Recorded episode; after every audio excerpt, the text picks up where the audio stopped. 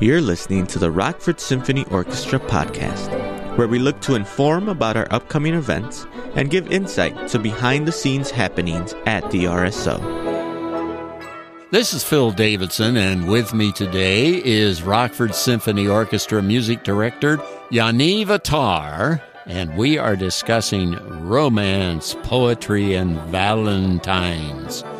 The RSO performance happening on Saturday, February 10th at 7:30 p.m. at the Coronado Performing Arts Center. Welcome, Yaniv. Thanks for having me. And um, you're getting a rude awakening with the cold weather. My first snowstorm in Rockford. Yay. So let's talk about the title of, of this performance Romance, Poetry, and Valentines. I mean, obviously, they seem to go together. right. And I understand that each composer who is involved in this program was inspired by poetry, uh, the beauty of the human voice, and by each other. So, would you elaborate on that a little bit? I'm going to put Victor Ullmann aside because of the connections to words, but all the other composers, Schumann, uh, Brahms, Mahler, those were composers, um, especially in the Romantic era, that they were very much inspired by poetry and words, and a lot of their music is set to words. When you think of Mahler, for example, um, who wrote a lot of vocal music, and his symphonies are very vocal. I mean, you think of the first symphony that we performed uh, at the beginning of the season; they are based on on the songs of a Wayfarer. Uh, his fourth symphony, based on a song which comes at the last movement. Um, Schumann as well wrote an incredible amount of songs for piano and voice. Uh, so, and he was a poet himself. He was actually nicknamed the poet of the piano.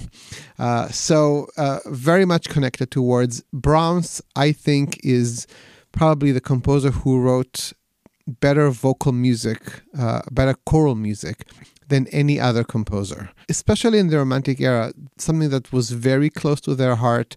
And their mu- the music, unlike, for example, Beethoven and Mozart's music, which is what we call absolute music, you know, um, not connected to words and to the expression of, of poetry. With these composers, it's very much connected.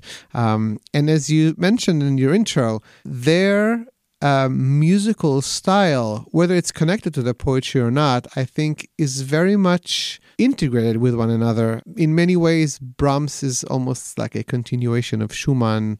Mahler is a continuation of Brahms. And I very much see uh, Victor Ullmann, who we present in this concert, is a continuation of Mahler. Uh, okay, so the program begins with Brahms' Nania, something like that, Yes.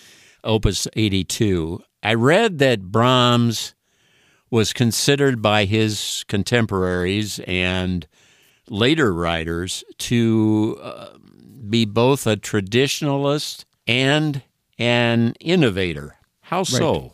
Well, when you look at the music of Brahms, um, he's very much a classicist in the way he develops music, in his orchestration, in his use of form, uh, etc. But but the way he incorporates all the romantic ideas within the older forms makes him so innovative.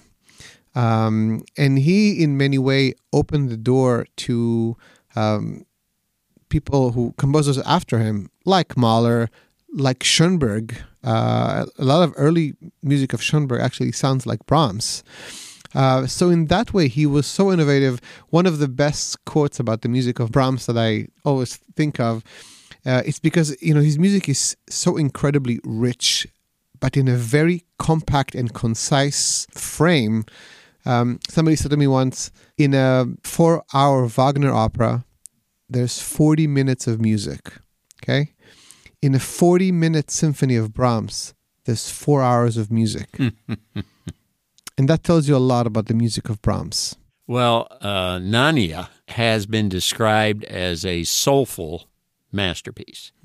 Can you talk to us about about this piece and what we will hear, how poetry is involved, and how the human voice is involved? So it's a it's a piece for orchestra and, and choir. It's about I don't know, 13, 14 minute long. Uh, Brahms wrote it as a, uh, basically, Nänie is, is a funeral song. And when you hear that you're going to hear in a concert a funeral song, you probably think something depressive, mm-hmm. something tragic, but very much like Brahms' Requiem. It's very different.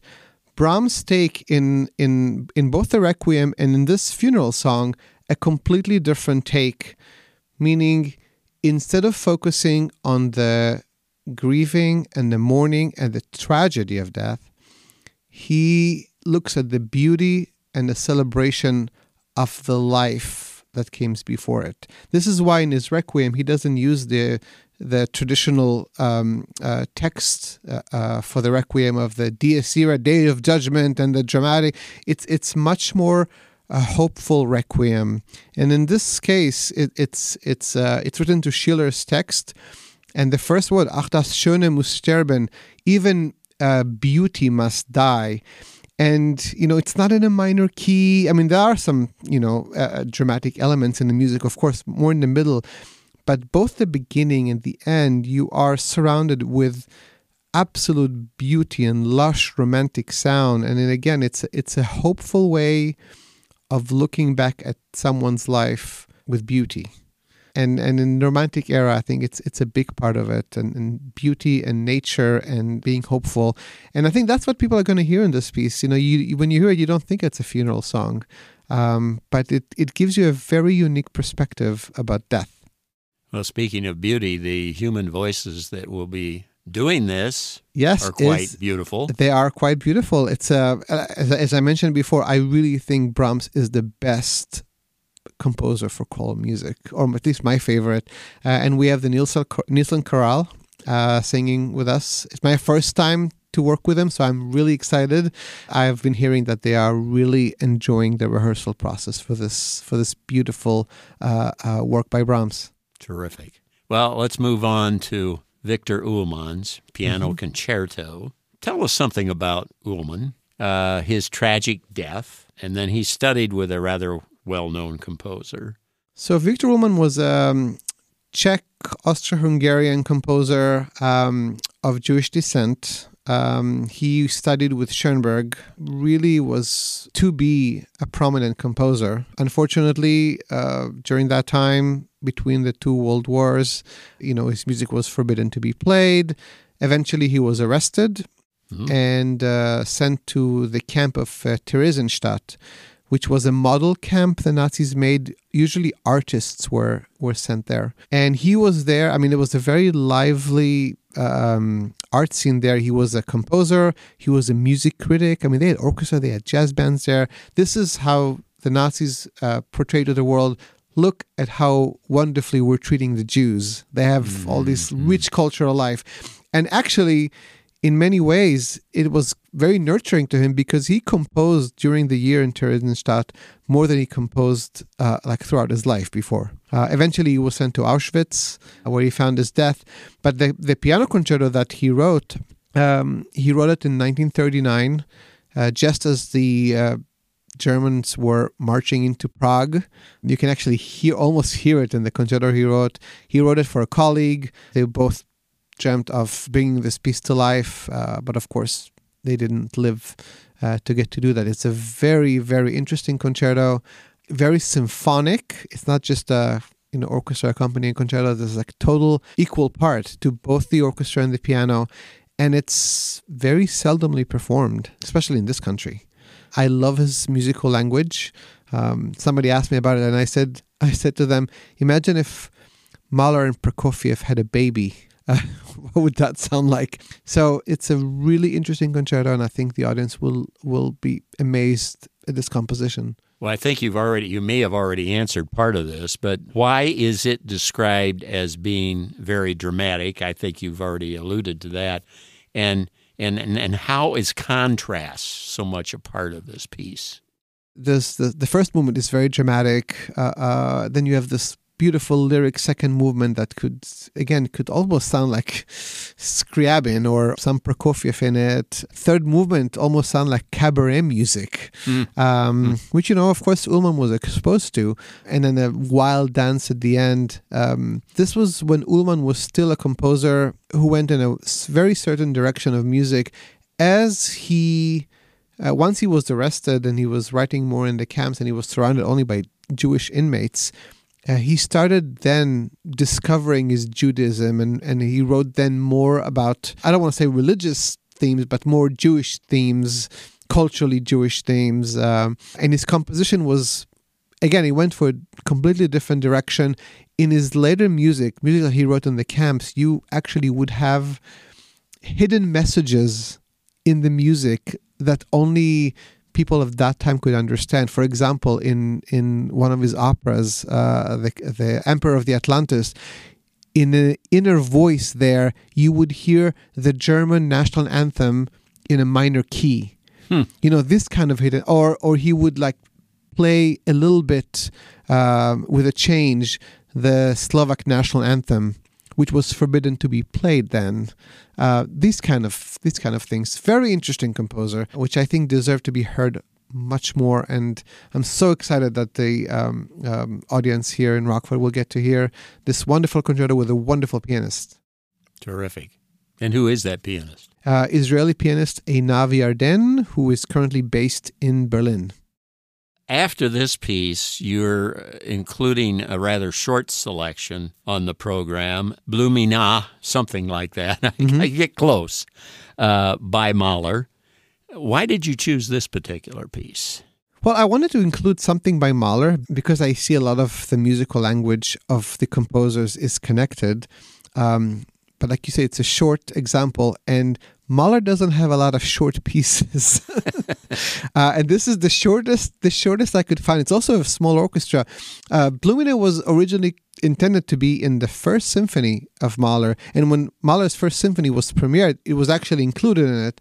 Uh, but Mahler got a lot of criticism about the symphony in general. You know, it was people didn't really get him. And one of the first thing he did was to remove this beautiful, beautiful movement. And only in 1960s uh, it was discovered, and uh, people either put it on their own or some people even included in the first symphony when they perform it now. It, it has to do a lot about nature, which is the first movement of the Mahler symphony also is about nature. But I think this is almost like a, a love poem to nature. Um, uh, you can almost, almost imagine the text.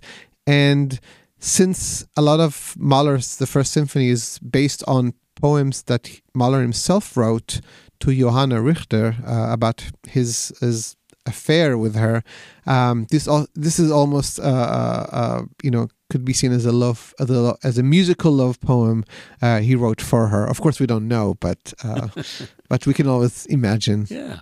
Well, aren't there some folk-like melodies in the piece? Very, very folk-like melody. Very sounds that evoke nature. Beautiful trumpet solo that serenades throughout this movement. Uh, it's a lovely, lovely work. Well, then we move from there to Symphony Number Four by Robert Schumann. Mm-hmm. Now, he began, I believe, as a pianist as well as a composer. What is this about some mechanical device to strengthen his right hand that I read about? Well, you know, to much of the disappointment of his mother, he went to become a musician. Uh, and a big part of the romantic era was, you know, the idea of the soloist being a um, superstar virtuoso. So he wanted to um, improve his technique um, and had that device that's supposed to make his hand, I don't know, faster, better, whichever, uh, ended up completely re- ruining his hand that he Oh, couldn't boy. perform in public, but we, we got him as a composer as- as part of it. Yeah. So his loss uh, was our gain in, in that sense. Well, I, I was also reading that this is a quote Schumann's greatest ability is his taking chances. a lot of the music that he wrote um, was really different than what was written uh, in that in that time. For example, I mean, the idea of uh, this fourth symphony is really a symphony in one movement. something that people, you know, were not used to at the time. They were used to the, you know, four movement kind of symphony. And actually, uh, it's funny because when the when it was premiered, people clapped. Uh, they they didn't know if to clap at the end of the symphony because they thought, oh, this is just the first movement. It's it's a rather short symphony as well. A lot of these things are really coming from uh, in his music, and almost like Beethoven as a as a rule breaker. We we all need those people once in a Right. while, don't we? But they, you know, they never understood at their time. That's right. Absolutely. Would you give us a description of Symphony Number Four, and then why was it originally considered his second symphony? like I said, it's, it's in one movement, but it still has the element, the traditional elements that you would find in, in a in a first movement of a symphony, in a second movement. They are all there. So chronologically, it is the second symphony. He wrote this, the music for this, after his first symphony. However, it was so incredibly difficult to play, and because of it, it wasn't well received that he totally abandoned it. And ten years later, uh, when he became the conductor of the Düsseldorf uh, orchestra, which was not as good of an orchestra as the one that premiered it in 1841, 10 years before, which was the amazing Gewandhaus Orchestra. So he had to basically rewrite it for them. But the interesting part of it was, I would say that maybe only about 15% to 20% at most of the music was changed. It's basically all the same melodic material, etc., and the form and all this. Uh, some people, I mean, if I played parts of it, they would wouldn't be able to tell you if it's the first version or the second version. But what's amazing about this, uh, when he wrote this piece in 1841, his mental health was really great, um, and the piece is full of lightness and exuberance. And when he revised it in, in 1851, 10 years later, and that's why it became his fourth symphony, he was severely depressed. Uh, he was manic depressive. And it's amazing that even without changing the music much, you can hear that state of mind Hmm. in the second version. That's why some people never want to play the second version because they think it's a psychological document that is very sad about the composer and they, they would rather have the the lightness uh, when he was you know much better uh, and actually we have to thank Brahms for rescuing that first version uh, he thought that that version was better version than the second version and he convinced Clara Schumann to publish that version. I don't know if Schumann would have approved it. I don't think she was happy with it, but he was the one. Brahms was the one uh, who was really responsible for the world to that to discover that first version. Uh, but the second version is the one that is mostly played today. It's a short symphony, but I think that's the difficult part to bring that lightness and and fireworks together with heaviness and the Mhm. tragic uh, that surrounds that time of his life in 1851. Well, this really sounds like an exciting program. It is. By the way, I believe you're continuing sound bites. We are. Would you uh, go over that again with the folks? Yeah, it's Friday at uh, 12 p.m. at Monteisi, uh, and I will be interviewing our soloist, Einav Yarden. There's an opportunity to meet her, hear her talk about music, about her take on the concerto, um, and uh, and have some great food. And that will be on Friday, February 9th, correct? Correct at 12 p.m. Well, as I said, as is the case so often with RSO performances that sound spectacular, um, you really don't want to miss Romance, Poetry, and Valentines, presented, of course, by the Rockford Symphony Orchestra on Saturday, February 10th at 7:30 p.m. at the Coronado Performing Arts Center. For more information about the concert and the tickets, and even more, go to rockfordsymphony.com or you can call 815 965 0049. This is Phil Davidson. And I'm Yaniv Attar, music director of the RSO. Thank you for listening.